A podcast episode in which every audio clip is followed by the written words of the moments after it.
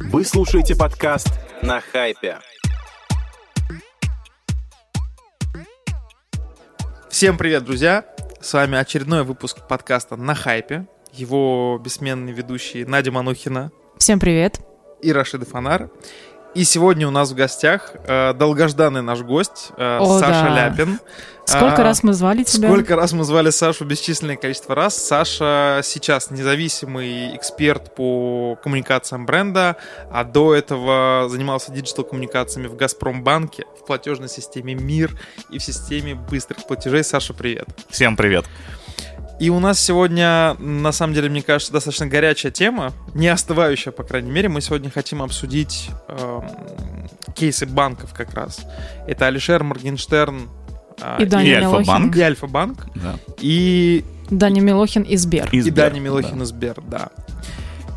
Ну что ж, Давайте начнем, да. давайте начнем. На самом деле, маленькая предыстория. Э, Этот подкаст состоялся отчасти благодаря посту Саши, в котором Саша говорил, что бренды не понимают, что на самом деле в долгосрочной перспективе никакой пользы да, от э, кейсов э, этих двух бренды не получат. Ну да, там действительно была такая сложно сочиненная э, мысль, и я бы предложил немножко разбить э, обсуждение, да, потому Да. что э, таких лайнов э, для обсуждения очень много. И в первом, и во втором кейсе. И э, моя мысль была э, изначально в том, что я не совсем согласен э, ни с одной э, частью аудитории, которая э, критиковала и очень яро критиковала эти кейсы, и считала, что вот сейчас у них э, пострадает бизнес от этого, будет отток клиентов и так далее. Да, конечно, нет. Э, Это так сильно не повлияет. Э, И также я не согласен с той частью аудитории, которая считает, что это были классные такие маркетинговые кейсы, которые привлекут э, молодое поколение, поколение Z, только лишь потому, что в этих кейсах использованы э, кумиры молодежи, причем не просто молодежи, а определенные части молодежи, и это очень важно понимать. Вот. И вот здесь вот э, две части э, обсуждения. Мне кажется, первое, было бы интересно обсудить сами ошибки этих кейсов. Особенно их было много э, в кейсе с Альфой и Моргенштерном. И потом уже поговорить о том, а как сейчас бренды пытаются использовать э, молодежных кумиров, правильно ли они это делают, и если нет, то в чем ошибка и что нужно делать на самом деле. По большому счету, Саша предлагает нам обсудить инфлюенсер-маркетинг подход этих больших брендов. Давайте обсудим, в чем были ошибки. Вот мне эта часть интересной кажется. Я от себя хочу сказать, что мне с самого начала, как клиенту Альфа-банка, было, выражаясь языком зумеров, немножко кринжово от сотрудничества с Алишером, потому что я понимал, что э, Алишер представляет собой образ такого чувака-гедониста, который всем наслаждается, он возводит понт в какую-то гиперболизированную степень до абсурда и просто зарабатывает бабки. И ко всему этому он относится вот ровно так. Я понтуюсь, я зарабатываю деньги. Поэтому э, я понимал, что, наверное, на уровне конверсии банк получит много заявок на карты, но как бы сблизит ли это аудиторию Алишера с банком? Вот вопрос. Как ты считаешь, в чем здесь ошибка была? Смотри, Где Леша Гиязов ошибся. Да, как я уже сказал, э, несколько было ошибок. Ну, первое, конечно же, было нарушено первое правило инфлюенс-маркетинга. Мы все его хорошо знаем. Это такая первая заповедь, что когда мы выбираем амбассадора или евангелиста, Так. инфлюенсера, блогера, селеба, как угодно э, скажи, мы должны учитывать э, самый главный фактор. Ценности, которые транслирует этот человек, они должны совпадать с ценностями бренда. Во всяком Ну случае, да. сегодня это общее место, про которое все говорят, и кажется, с этим все согласны. Мгм. И здесь очевидно ну, для меня, что Альфа, они так хотели хайпануть, что они забили на это главное правило. Потому что очевидно, что ценности, которые транслирует Алишер, они не совпадают с ценностями Альфа. Вот давайте обратим внимание на такой интересный момент. Вот назовите два лица, которые у вас ассоциируются с Альфа-банком. Предыдущие два селеба, которые э, ну, тут прям вот приходят тут же... Ну, это как бы вопрос э, такой на поверхности, потому что ну, сейчас понятно, вот да. это, Ургант, и поздно. это Познер, Да. да. Что э, главное, какие атрибуты главные Слушай, у у этих меня, двух кстати, людей? еще у меня ассоциируется с Альфа-банком его владелец сильно. То есть я столько пересмотрел интервью Фридмана, что для меня прям Альфа равно Э, Фридман. Это да, но я сейчас все-таки говорю А, про ну, внешних тогда- э, агентов, тогда скажем Ургант так. и Да. Познер, Ургант да. и Познер, да, чем они отличаются, очевидно, и что их объединяет, хотя они тоже разные. да, и Ургант, он тоже такой немножко на грани, он юморист, э, но тем не менее. Их отличает то, что в сознании аудитории, в сознании масс это умные люди. То есть, ну, с Познером все понятно. Познер это интеллектуал, это его даже, наверное, уже сейчас не поворачивается язык назвать просто журналистом, это уже нечто большее. Это Да. человек, который, он может не нравиться вам, но все сходятся в том, что этот человек очень умный. Ну, Познер абсолютно точно представляется как невероятно думающий человек. Да. А Ургант, он как минимум остроумный. Остроумие — это тоже форма ума. Да, то есть мы понимаем, что он блестяще импровизирует, он э, здорово юморит, он классный ведущий. Но то при есть, этом он очень э, тактичный и интеллигентный. вот, безусловно. То есть он тоже умный человек. И оба они а, добились своей популярности, добились своего такого положения э, в обществе, ну и в том числе, конечно, они обеспеченные люди, благодаря своему уму. То есть вот здесь вот Альфа э, с этими двумя персонажами, она блестяще попала в десятку. Мгм. Потому что это Согласен. интеллигентные, умные люди, и плюс они успешные. А вот с Алишером произошла осечка а, именно в этом месте. Да, он богатый человек, он зарабатывает, он зарабатывает на своем таланте. Ну, кто-то может считать его бесталанным человеком, это уже вопрос вкуса. Но, тем не менее, мы не можем игнорировать тот факт, что он зарабатывает большие деньги, но он не ассоциируется аудитории с умным человеком. Я не хочу сейчас сказать, что он глупый. Я сейчас именно говорю о восприятии аудитории. Здесь вот у меня важный вопрос. У какой аудитории он не ассоциируется с думающим персонажем? Потому что мне кажется, как раз, что молодежь, которая его фанаты, они считают, что Алишер чувак, который шарит и продумывает, что он делает. То есть он такой как бы многоходовочник. А здесь ты уже зашел на вторую ошибку, просто мы забежали немножко вперед, что как раз у широкой аудитории, на которую вышел А, этот мгм. кейс, и вот этого не нужно было делать. Просто это уже следующий пункт, который я хотел э, обсудить, да? Что возмутило общественность? Вот самых обыкновенных клиентов Да. Альфа-банка, не являющихся зетами. Их именно это и возмутило, что мы до этого видели у вас на ваших рекламных креативах Познера и Урганта, и тут вдруг вы нам показываете а, вот это вот непонятное существо. Кич. Да, кич, вот этот совершенно кринжовый клип, а, к которому, по-моему, вопросы были не только у ФАС, но и вообще у всех, кто его увидел. Саш, смотри, такой вопрос. А ты не думаешь, что, возможно, Альфа-банк э, решил немножко а, в нескольких сегментах своей аудитории поиграть? То есть, а, возможно, они имели в виду, что Алишер не в принципе амбассадор всего банка и всего сегмента А целевой евангелист. аудитории, да, а именно для поколения Z.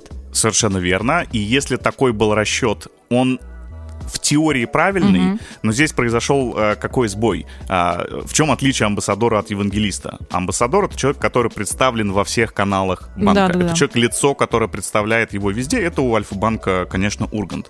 Евангелист — это человек, который может продвигать данный бренд в своих каналах. Это э, узкоспециализированная, это вот такое вот точечная обработка аудитории. И здесь ошибка Альфа следующая была в том, что она вынесла эту историю в свои каналы. Да-да-да. То есть, если это Алишер выкладывает у себя этот клип с Альфа-банком и позиционирует это так, что, ну, я вот, мне нравится Альфа-банк. Ну, вот просто ним интеграция, да. Да, это интеграция, я ее выложил, а, окей, его аудитория это смотрит, ей это либо нравится, либо нет, э, уже не важно. А Альфа именно понесла это в свои каналы. И если мы почитаем вот эти посты, которые сейчас можно их найти, и посмотрим комментарии, а я внимательно читал, что пишет аудитория Альфа-банка на, этот, на эти кейсы, мы увидим, что они совершенно не попали а, в своих каналах в свою аудиторию. И конечно, получили очень много негатива. Но тут я хочу добавить такую вещь, что как раз с Алишером, наверное, даже если бы это была интеграция только в его каналах, это все равно вылезло бы э, наружу. То есть это все равно бы не осталось только в его каналах. Тут ошибочно была все равно именно э, позиция выбрать э, его в качестве инфлюенсера. Саш, а, еще такой вопрос. Ты сказал очень интересную фразу, что в инфлюенсер-маркетинге история заигрывания с хайпом а, немного нерабочая. Вот можешь, пожалуйста, поподробнее объяснить? А, Ну, ты знаешь, это сложный вопрос. Э, Рабочее, нерабочее, смотря для чего.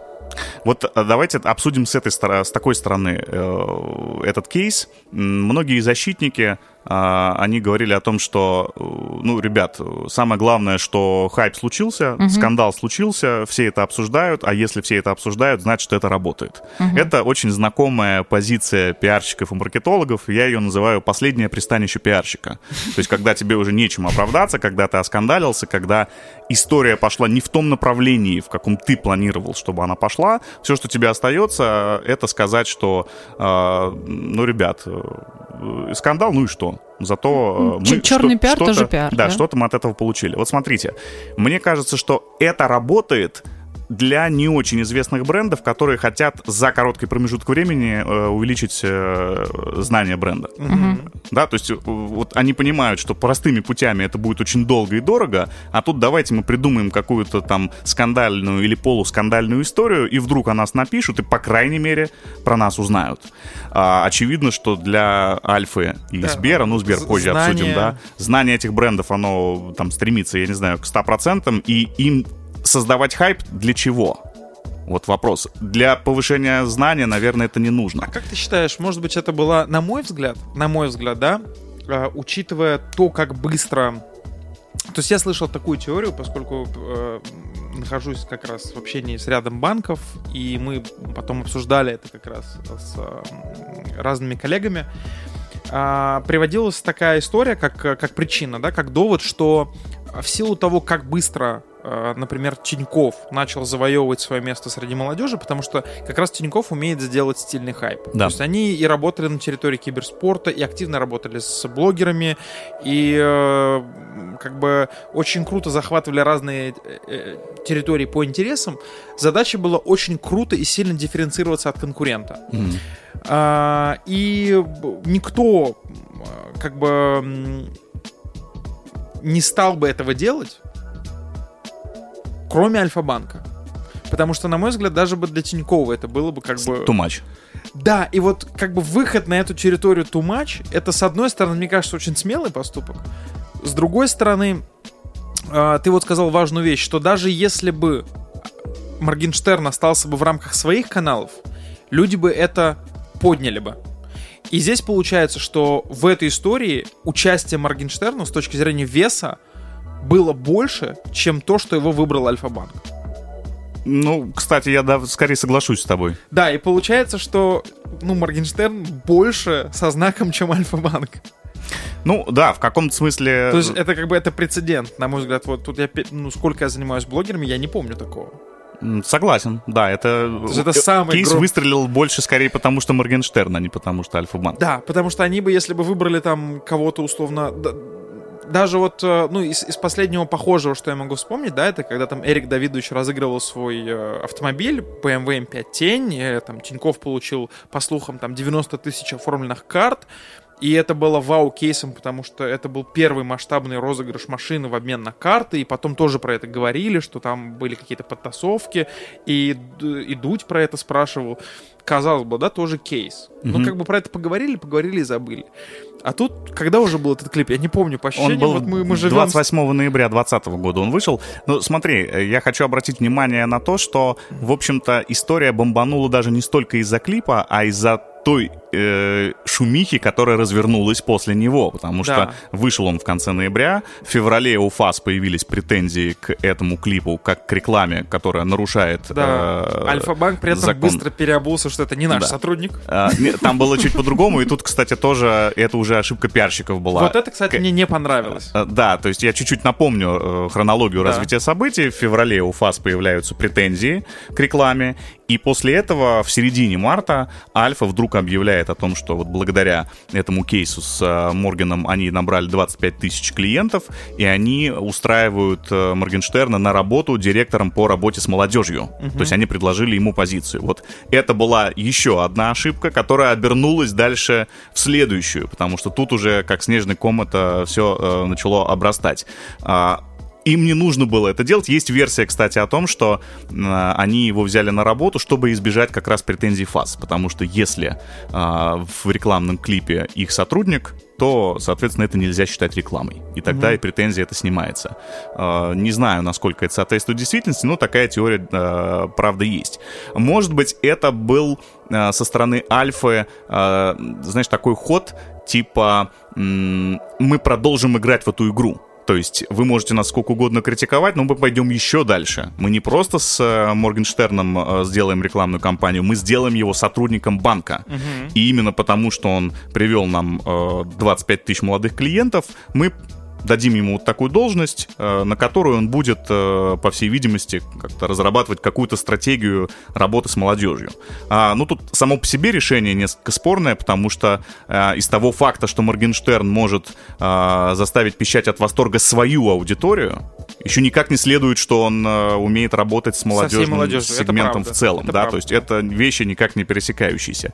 Ну и, конечно, особенно людям из сферы было понятно, что, а, ну, конечно, не будет Моргенштерн э, никаким ну, директором, да, там, не будет он приходить на летучке. Это понятно, да, я попробовал и... посмотреть три минуты этого ролика, где Моргенштерн снимает влог из Альфа-банка, это, конечно, невероятно да. смешно. Это, это был... Но что происходит дальше?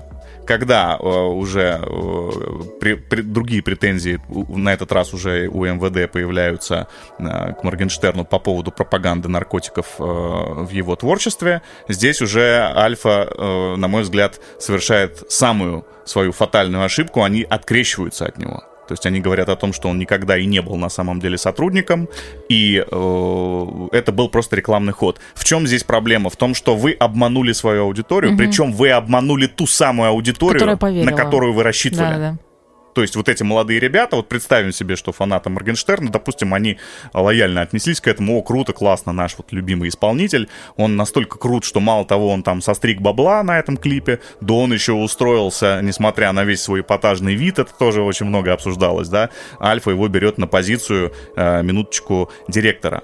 И тут вдруг вы говорите, что нет, ребят, это все была шутка, мы на самом деле знаешь, ничего этого не делаем. Я вот сейчас подумал о том, что, учитывая эпатажный образ Моргенштерна, который про то, что я свое возьму, и мне за это ничего не будет, мне кажется, что часть аудитории, которая не просто пищит от восторга от Алишера, но и там как бы чуть-чуть рассуждает на тему того, что он делает, мне кажется, для них эта ситуация выглядела так, как будто Алишер состриг бабла, получил mm-hmm. какую-то претензию, его хотели прикрыть, по итогу ему ничего за это не было, а те, как бы, кто с ним работали, банк, вот этот большие дядьки в пиджаках в Москве, они огребли, а Алишер красавчик.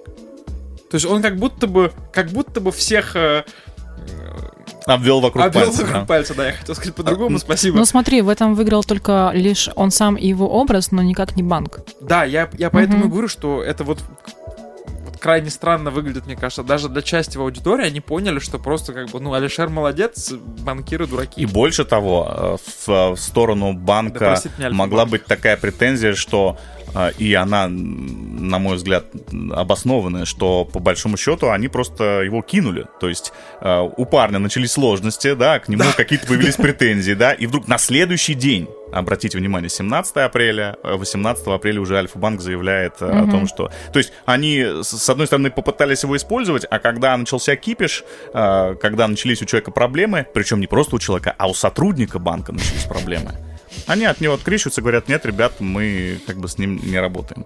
Ну и самое главное, э, самый главный признак для меня того, что кейс все-таки был неудачный, несмотря на то, что Альфа до конца, угу. что называется, делал хорошую мину при плохой игре, для меня главным, э, наверное, признаком того, что там внутри компании признали кейс не, неудачным, стало то, что 31 мая управляющий директор Альфа-банка Верхошинский, он в интервью заявил о том, что проект с Моргенштерном завершен.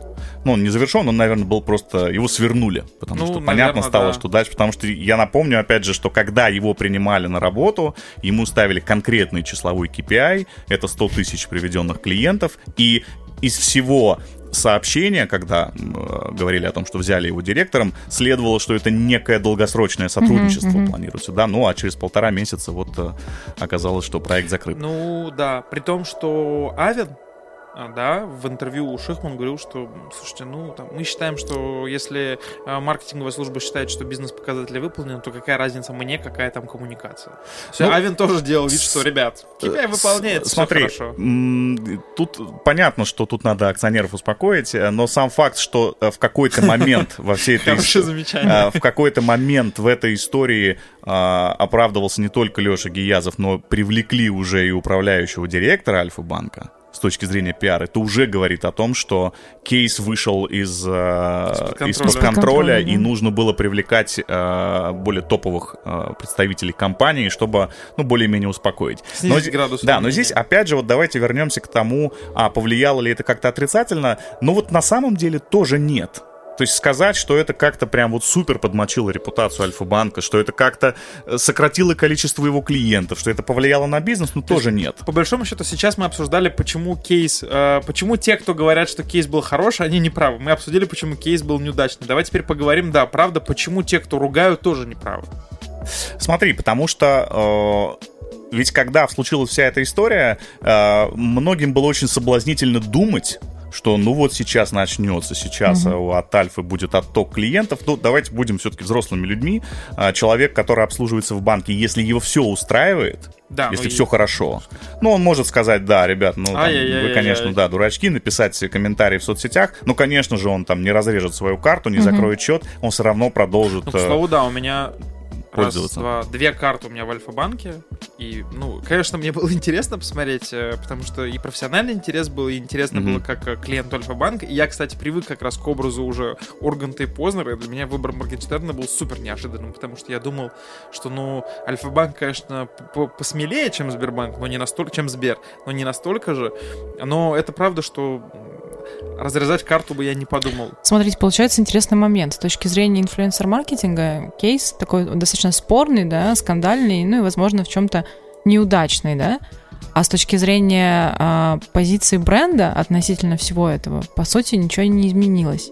И тут Знаешь, такой меня... вопрос немножко согласен, философский. Да. А насколько вообще тогда инфлюенсер-маркетинг а, играет на успех бренда на рынке? Если в данном случае а, кейс это одно, а позиция банка и отношение основной аудитории к банку другое.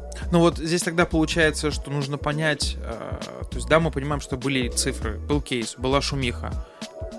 То есть пострадала ли сильно позиция бренда? Да, наверное, нет. Ну вот как бы нет, да, интересный нет. момент. То есть как бы и ничего не выиграли, и ничего, ничего не, не проиграли, да пошуметь, пошумели. Я точно знаю, что поменялось, что во всех брифах от банков теперь мы хотим хайпануть, как Альфа-банк с Моргенштерном. Вот это поменялось. О, да ладно, да ладно. Да, то есть я вижу банковские брифы, которые там из серии «Нам надо хайпануть», как Алишер с, там, с угу. Альфой, но но. Стильно и тонко. Я думаю, ребят, ну это же вот задача из серии «Пойди туда, не знаю куда».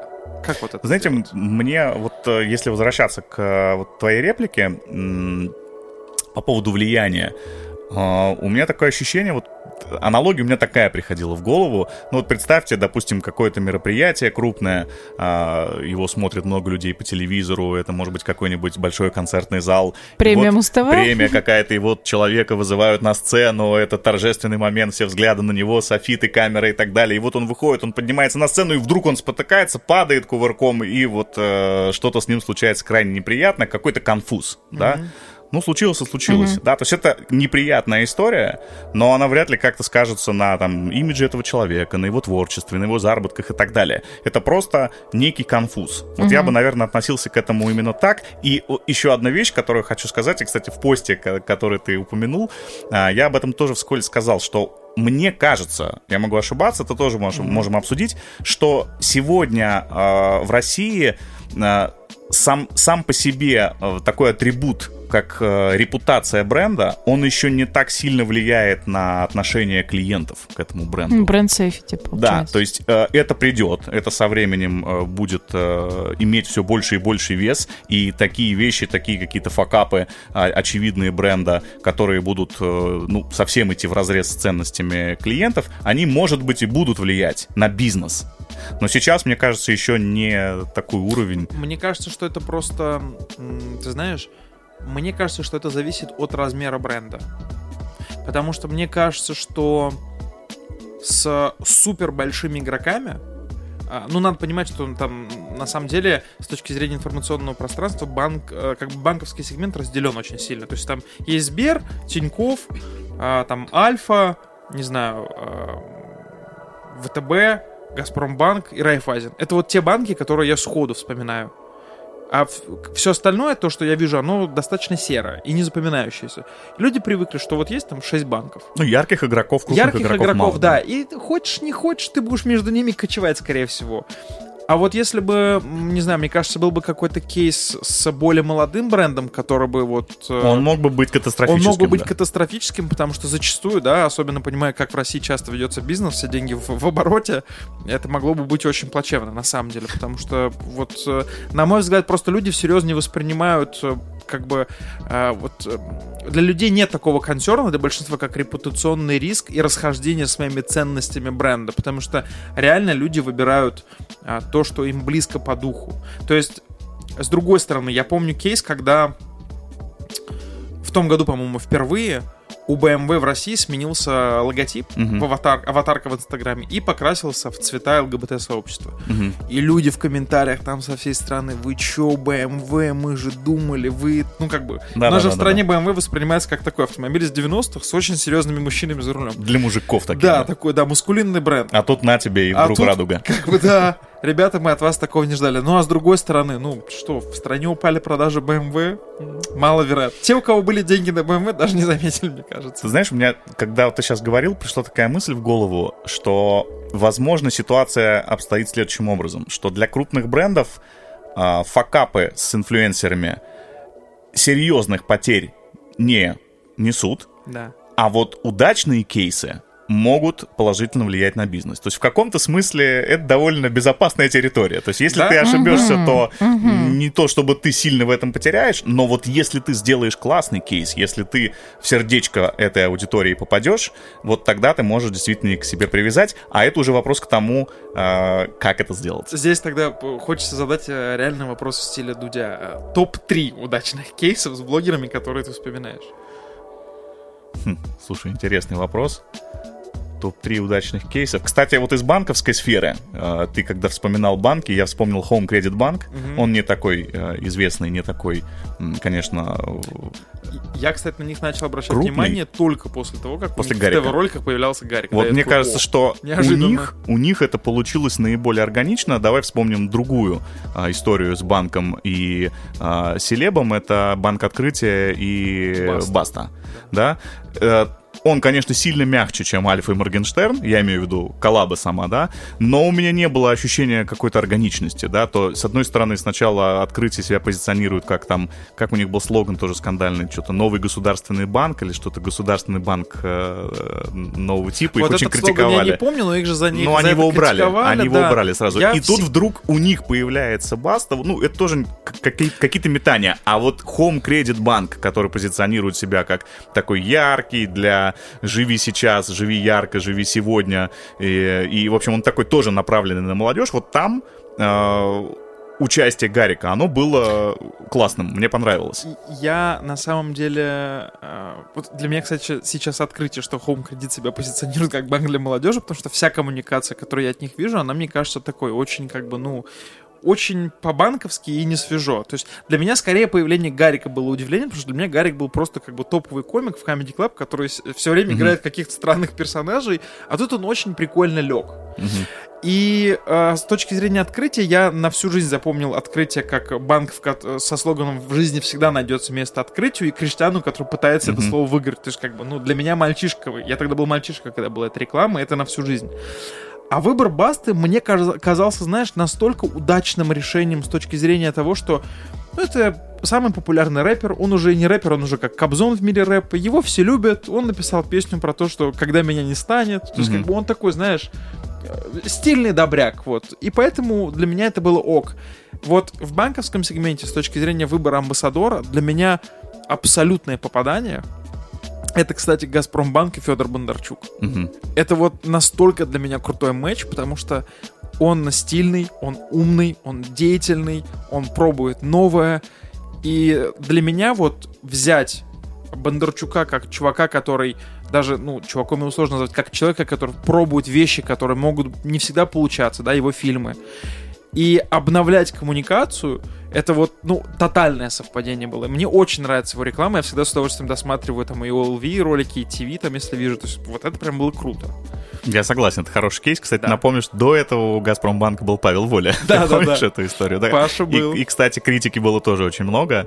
И в этом плане вообще, мне кажется, попытки крупных, серьезных таких э, солидных компаний, ну, а банки почти все солидные, Да. так или иначе, даже если они себя позиционируют определенным образом, все равно они работают с очень такой важной категорией, как деньги.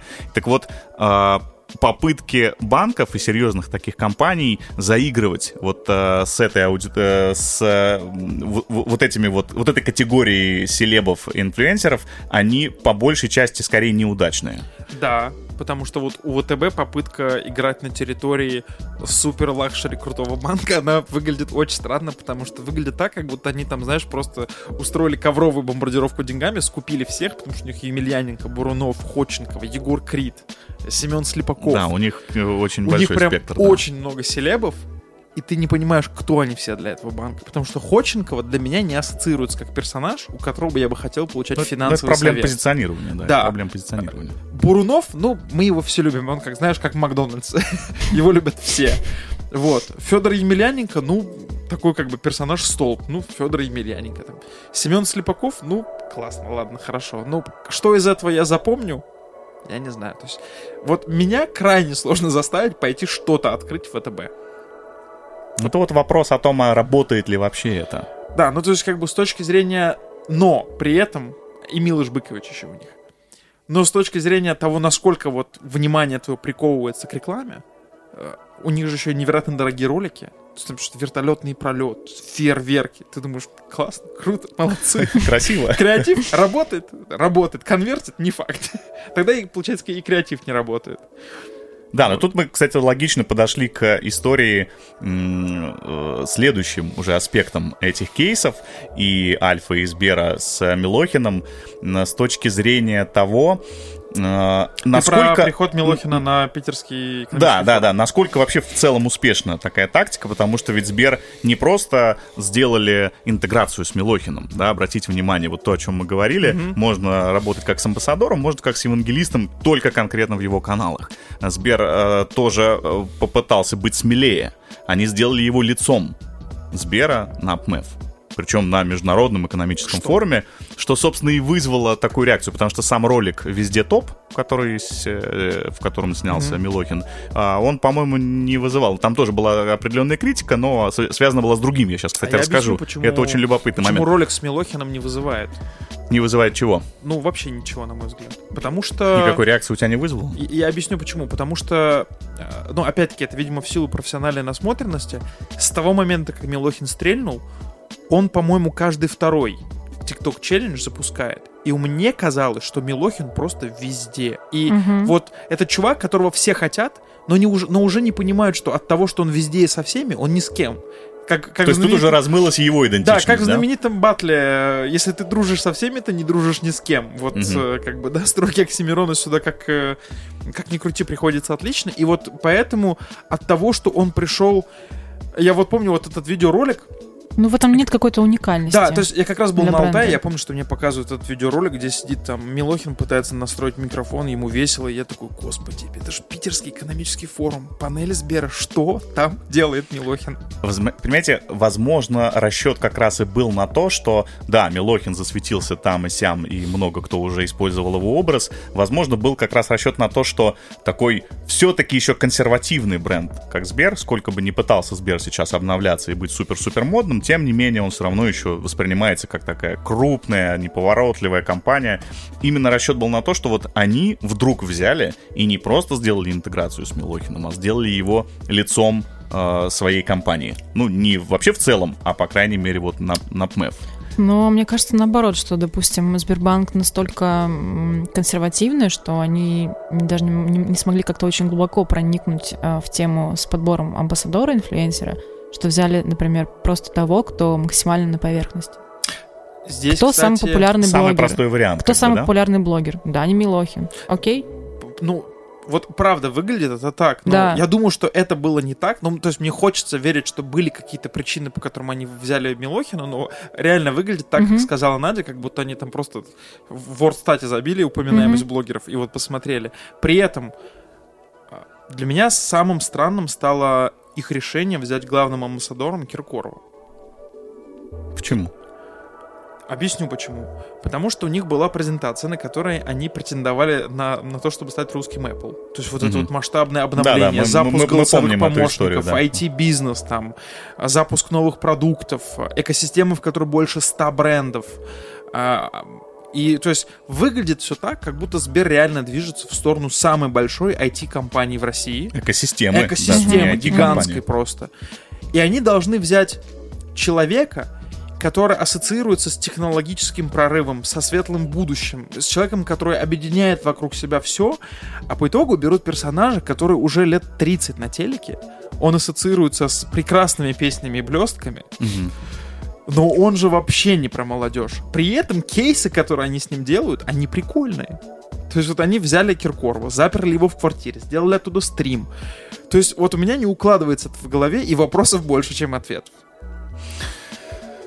Слушай, сложно мне сказать и как-то прокомментировать эту историю, кроме того, что ну, у Киркорова бешеная узнаваемость, и у своей определенной аудитории э, у него, конечно, образ и э, в целом реноме позитивное. Да. То есть это... А тебе, кстати, не кажется, что это очень похожие кейсы с той точки зрения, что у Алишера у своей аудитории реноме позитивное, и у Киркорова у своей аудитории реноме позитивное. Но Киркоров вряд ли несет вред для бренда Сбер. Ну, не в такой степени, во Да. всяком случае. Ну, мне не кажется, что сравним, вообще ну, не несет. То есть да. мне кажется, что вреда он точно не несет, но просто молодежь такая, так, ребята, Киркоров, ну все, хватит. Ну, слушай, с другой стороны, защитник бренда может сказать, что, ребят, тут как раз все логично. Для одной аудитории они взяли Киркорова, а для молодежной аудитории, для зетов они э, взяли Милохина. И вот здесь, кстати, здорово, что мы сейчас именно э, про Киркорова вспомнили и его аудиторию, и э, Даню Милохина. Вот что мне вот отчетливо казалось, когда я видел два эти кейса, и Моргенштерн с Альфой, и Милохин со Сбером, у меня было ощущение, что оба эти кейса делали люди, ну это точно миллениалы были. То есть оба кейса были сшиты по лекалам рекламы вот еще тех времен, вот еще таких ну, дели- 90-х нулевых, когда, как вы правильно сказали, нужно было взять просто известного человека, снять его в ролике, и это автоматом приносило вам известность, приносило вам продажи, э, притягивало аудиторию, да. Мне кажется, что сегодня это уже не очень работает. То Да. есть с поколением Z э, нельзя просто взять вот этого человека, который им действительно нравится. Они могут его слушать, они могут быть подписаны на него и смотреть его и обожать, но э, мало просто взять вот этого персонажа, снять его в рекламном ролике и таким образом э, завоевать сердца аудитории. Это то, вот о чем я писал в конце своего поста. Это самая, наверное, главная мысль о том, что м, субкультура молодежная — это очень-очень замкнутая история. Это такой клуб по интересам только для своих. И когда бренд совершает вот эту интервенцию, когда он вырывает этого кумира из контекста, в котором он существует, и помещает его в свой собственный бизнес-контекст, рекламный контекст, и снимает с ним какой-то ролик, это вовсе не вызывает у аудитории какие-то положительные эмоции. Они наоборот э, смотрят на это с иронией. И здесь я вот, кстати, хочу вспомнить как раз э, ролик с Милохиным, что меня очень удивило, когда я читал комментарии под ним. А, если мы вспомним этот ролик, он действительно очень модно снят. Он снят очень круто, там куча монтажных эффектов, там он напичкан э, всевозможными... Снято хорошо. Да, снято здорово, снято классно. И по задумке авторов, именно вот эта вот классная, модная, современная форма должна была, по идее, привлечь эту аудиторию. Так вот, поразительно было для меня то, что именно это высмеивало аудитория. В Да-да-да. комментариях было очень много иронических вот этих вот э, замечаний о том, что, ну, ребят, надо было еще побольше эффектов, что-то мало вы сделали. Это, кстати, когда я смотрел ролик «Не лето» со Сбером, ну, это было год назад, Да. то же самое. То есть поразительным образом, когда э, бренды, я называю это, пытаются, они мимикрируют. Они пытаются подстраиваться под эту современную культуру, они пытаются корчить из себя молодежь, они пытаются воспроизвести вот эти формы э, субкультуры молодежные и нарываются на сарказм жесткий, потому что, э, как я и Потому говорил... что молодость это про троллинг. Да, но самое главное, что эта аудитория, она все это прекрасно видит. Она все это считывает. То есть она понимает, что бренд просто большие дяди в пиджаках взяли нашего кумира Даню Милохина и сняли с ним ролик модный Вот, для вот, того, вот, чтобы это- мы что-то у них купили. Это то, о чем я да, говорил да, про да. Моргенштерна и про то, что в глазах аудитории Моргенштерна он всех обманул, заработал денег и остался при своих. То есть он как бы приподнялся на этой истории. И э, здесь я хочу сказать то, о чем, э, ну, мы, по крайней мере, стараемся всегда донос- доносить брендам, что вот эта история про то, что вы взяли блогера, сняли с ним интеграцию, она не работает по одной простой причине. Это вообще не представляет никакой ценности для этих людей. Абсолютно. Да, ну то есть как бы... Абсолютно. Э, в этом смысле слова мне всегда нравится, как работают эм, бренды одежды. Вот мне всегда нравилось, как работают Nike и Adidas. Потому что Adidas невероятно ассоциируется э, у меня с э, футболом. Потому что вот я помню, что там, типа, в детстве, если ты вышел играть в футбол с бутсами Adidas, ты должен был забивать. Потому что тебе бутсы должны помогать. Иначе зачем ты их Иначе зачем ты надевал надел? бутсы, да? Э, и- Их же у тебя могли отнять во дворе. Вот. А, собственно говоря, а Nike всегда мне нравилось, как они играют на территории баскетбола в Штатах. И они же создают ценность. Они там что-то строят, какие-то локации, площадки, раздают мячи. То есть, как бы люди понимают, что Nike старается как-то, ну, что-то дать людям. То есть не просто взять у них денег за продукцию, а что-то дать им. И вот в этом смысле слова возникает вопрос, а что давали Сбер и Альфа? То есть мне кажется, что сейчас просто сделать крутой продукт уже, ну, этого мало. То есть карта может быть хорошей, и она уже сейчас, по-моему, у всех банков и бесплатное обслуживание, и бесплатное смс-информирование, и там уже грейс-периоды какие-то невероятные, да. Но, то есть сделать крутой продукт мало. Анар, мне кажется, ты затронул очень важную тему в индустрии, что любой представитель бренда, лицо, амбассадор или просто разовая интеграция, а лидер мнения должен эм, транслировать собой важные, главные ценности бренда для аудитории. То есть недостаточно просто взять хайповую фигуру, а красиво это снять и выложить в коммуникационные сети. Я соглашусь, и мы, собственно, уже даже это обсудили. Э, Даже если в рекламном ролике инфлюенсер попытается транслировать какие-то ценности, близкие аудитории, сама форма, в какой это было сделано, она, она, не, она не очень искренняя. Вот я сейчас, пока мы обсуждали саму форму рекламного ролика, э, вспомнил э, результаты исследования, причем не одного Мгм. исследования поведения э, поколения Z, и э, очень многие исследования фиксируют э, серьезный спад доверия к рекламе. То есть вот с одной стороны, зеты сильно доверяют э, инфлюенсерам, хотя э, крупным инфлюенсерам все меньше. Вот начиная с 2019 года, по крайней мере в Штатах, уровень доверия крупным инфлюенсерам падает, а микроинфлюенсерам растет.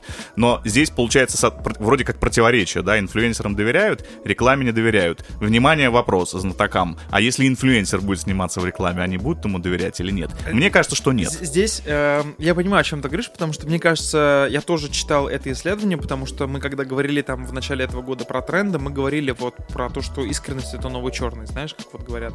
И важны инклюзивность, и открытость, и вот прозрачность, и честность. И это правда, что блогеры доверяют, э, то есть как бы вот именно поколение зетов, оно доверяет своим кумирам, потому что в их глазах, ну, особенно в нашей стране, где все не очень хорошо с социальными институтами, когда ты не знаешь, как тебе подняться, да, э, грубо говоря, а кумиры выглядят как ребята, которые смогли, добились. При этом не запариваясь, потому что зумерам очень важно не запариваться. И ТикТок в этом смысле идеальный инструмент. Ты просто снимаешь видосики.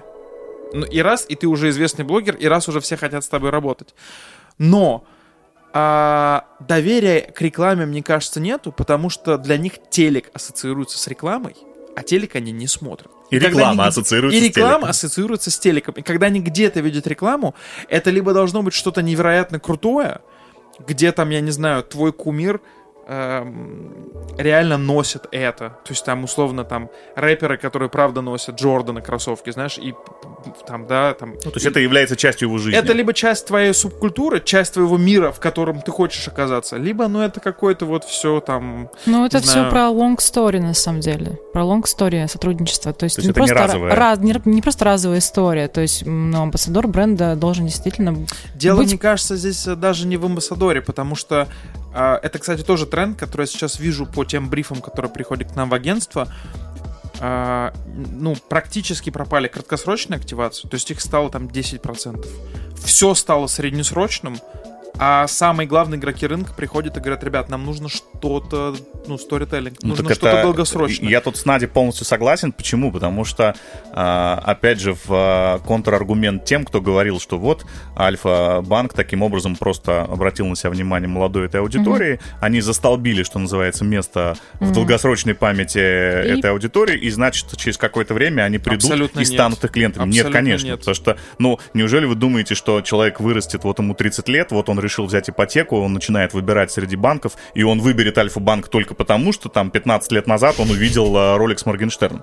Нет, конечно, он будет считать процент, он будет смотреть на... э, Конечно. он будет оценивать все абсолютно рациональными методами. Поэтому, если мы и хотим э, застолбить э, вот это вот место в долгосрочной памяти молодой аудитории, это работа в долгую. Э, это работа постоянная. И здесь вот мы приходим к вопросу о том, а что нужно делать. Если не делать рекламные ролики, вот эти, да, уже набившие оскомину, то а что нужно делать? Мне кажется, что, знаешь, конечно, в идеальном, а, в идеальном мире хотелось бы так вот каждому в голову подключиться через USB и там раз в год, когда человек меняется, взрослеет и меняет свой вкус, актуальную рекламу ему показывать. Но между зумерами и миллениалами в России такая колоссальная пропасть, что как их вести в момент перехода вообще непонятно. Потому что ты читаешь брифы, а, вот, брифы на миллениалов — это вообще одна коммуникация. Брифы на зумеров — это вообще другое. То есть брифы на миллениал- миллениалов очень понятны. Миллениалы рассуждают рационально. То есть им важны там путешествия, качество жизни, рациональный подход, не сыпать деньгами. Я это говорю как человек, который, ну, во-первых, сам миллениал, во-вторых, кучу брифов таких прочитал. И здесь ложатся красивые, понятные истории, когда там, не знаю, условная Ксения Собчак говорит, что новый ноутбук от, не знаю, например, от Huawei, это очень хорошая альтернатива там MacBook, потому что он качественный, он стильный, там хороший процессор и так далее, и так далее, и так далее. Другое дело брифа на зумеров. Там, нам нужно вау, чтобы зацепить молодежь. Какое? Мы не знаем, потому что мы не понимаем сами. А вы агентство, вы помогите. И в таких случаях вот просто купить подборку тиктокеров не работает. Это вот помнишь, как мы с тобой, Саша, обсуждали, что эм, 4 миллиарда импрессионов в ТикТоке это вот просто пшик. Ни. Ничего, да. Потому что по факту вы получаете там 100 UGC. Ну, это как один известный кейс. Не будем вспоминать. Да, Вы не про Авито, нет? Слава богу, нет. Мы Да. про другое. вот. Ну, то есть он не один такой, на самом деле, на рынке. И, как бы, на мой взгляд, вот проблема брендов в том, что люди, работающие в брендах, это миллениалы, которые хорошо понимают, как они сами принимают решения, что для них стильно, не стильно, как работать с аудиторией своих ровесников, а вот как растить молодую аудиторию, никто не знает. А главное, когда ты разговариваешь с брендами напрямую, без посредников, и ты говоришь, что, ребята, если вы хотите с этой аудиторией работать, вам их надо подхватывать, когда им 14, и вести лет до 20. То есть это вы много должны с Это ними верно. работать. Но вот тут главный это вопрос, а, на- а ввести, что значит ввести? Ну, То есть как с ними работать? Вот. Реклама или что-то другое? А чтобы с ними в долгую работать, нужно в это долгое работать, инвестировать. А KPI в конце года надо показать здесь и сейчас в отчете. И получается, что мы получаем 4 миллиарда impressions.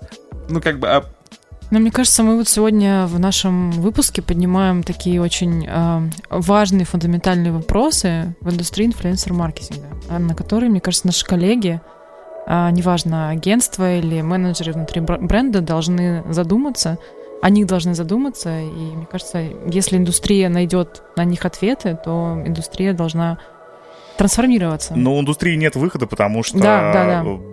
Всем понятно, что поколение Z уже через несколько лет это будет самое платежеспособное поколение. мгм. Сегодня уже в Штатах там э, э, исчитывается их платежеспособность сотнями миллиардов долларов в ближайшей перспективе. И это огромный рынок. И понятно, что брендам нужно осознанно и стратегически ну. подходить к работе с зетами. Другой вопрос, что, по-моему, сейчас ни у кого четких ответов на, это, на эти вопросы нет. Есть какие-то прикидки. А, ну, у меня такое впечатление, что сейчас бренды должны уже не столько ориентироваться на какие-то рекламные интеграции истории, а на какое-то вполне конкретное участие в жизни поколения Z, потому что, опять же, многие исследования показывают, что одна из главных проблем а, и особенностей поколения Z — это их э, сильная обеспокоенность. Это, кстати, одно из самых депрессивных поколений. Повышенная тревожность, тревожность и беспокойность. Да, да, да. И самое главное — обеспокоенность по поводу своего будущего, по поводу угу. своего финансового положения и по поводу своего, э, своего уровня жизни. И вот если здесь бренды а, будут придумывать какие-то механики, какие-то вещи, которые будут помогать, ну что ли, снимать эту напряженность или, угу. ну как-то участвовать в жизни, под, реально, да, поддерживать угу. а, представителей поколения Z, ну или хотя бы имитировать это. Ну, будем... Мимикрировать. Да, мимикрировать. А, вот тогда это будет вызывать какую-то положительную ответную реакцию у зетов. Я абсолютно согласна. Мы вообще живем в очень удивительное время, трансформируется общество, вообще мир вокруг и, собственно, наша индустрия, в которой мы работаем. Это, мне кажется, такое очень ну, наша индустрия после кейса период. Альфа и Моргенштерн индустрии уже не будет никогда прежней. Да, это правда, потому что все много брифов теперь про то, что мы хотим хайпануть как Алишер. Слушай, для меня это, кстати, удивительная история. Нет, это правда. То есть я, а, причем в очень разных индустриях в очень разных индустриях. Понятно, что в банках, в первую очередь, потому что почему-то все банки решили, что вот им нужно это повторить. При этом эм, то же самое видно, э, то же самое видно и в индустриях, там, типа, я не знаю, э, FMCG продуктов, э, телекома, а, я не знаю, что ну, алкоголь, понятно, для них всегда важная задача как-то отстроиться от конкурентов, привлечь к себе внимание, а это dark market. Uh-huh. Я, э, ну, мы поскольку уже так начинаем немножечко ходить по, по кругу. кругу вокруг этой темы, я, наверное, в завершение э, подкаста, Саш, хочу у тебя спросить, как, э, ну, собственно, как у экспертов коммуникации, э, какие ты считаешь три главные постулата, для, э, наверное, не для краткосрочной активации с инфлюенсерами, а для такого долгосрочного успеха. С чего начать? Вот, как какие три вещи никогда нельзя э, отпускать в своем сознании? Ну, первое, мы сегодня это уже озвучивали. Это банальность, я не буду оригинальничать. Это, конечно, нужно выбирать инфлюенсера, который соответствует бренду. Тут нужно вести серьезную работу. Она не суперсложная, кстати. Меня это всегда удивляет, когда бренды не попадают в э, инфлюенсер или инфлюенсер не попадает в бренд. Ну, ничего сложного в этом нет. Посмотреть, посчитать, э, выбрать из нескольких вариантов, протестировать это на фокус-группах. Э, это можно, может быть, лениться, может быть, э, не хватает компетенций, но это обязательно нужно делать делать. А, второе быть честными с аудиторией. Угу. Ну, мы сегодня это уже обсуждали в кейсе с Альфой. Быть честными с аудиторией. Э, это касается и не только инфлюенс-маркетинга. Это желательно всегда придерживаться э, этого правила. Э, и третье, это... Мы опять же это обсуждали, сейчас просто тезис на это выскажу. Делать интеграции и вообще взаимодействовать с инфлюенсером не э, вот в таком вот искусственном формате рекламы. Мы просто взяли образ и использовали mm-hmm. его, да. Не знаю, как сейчас сформулировать это правильно. Становиться другом для аудитории. Да, да, да. Да, да, чтобы это была не просто вот такая абстрактная форма рекламная, а чтобы это порождало взаимодействие. Вот, mm. порождало взаимодействие аудитории с брендом. Хотя бы, я думаю, чтобы аудитория, э, чтобы бренд находил отклик аудиторию, чтобы аудитория говорила, блин, да, это про нас. Это да, про нас. Да, как-то так. Супер. Спасибо тебе большое, Саш. Мне кажется, это был один из самых интересных э, фритолков, который был у нас. Э, спасибо, что нашел время. Надеемся, что аудитория наша тоже найдет для себя много полезного, много поводов о чем-то задуматься. Вот. С да. вами были Надя Манухина, Рашида Фонар и наш гость. Александр Ляпин. В коммуникации, да, да Александр Ляпин. Спасибо, Спасибо вам. Спасибо. Спасибо. Всем пока. Пока. пока.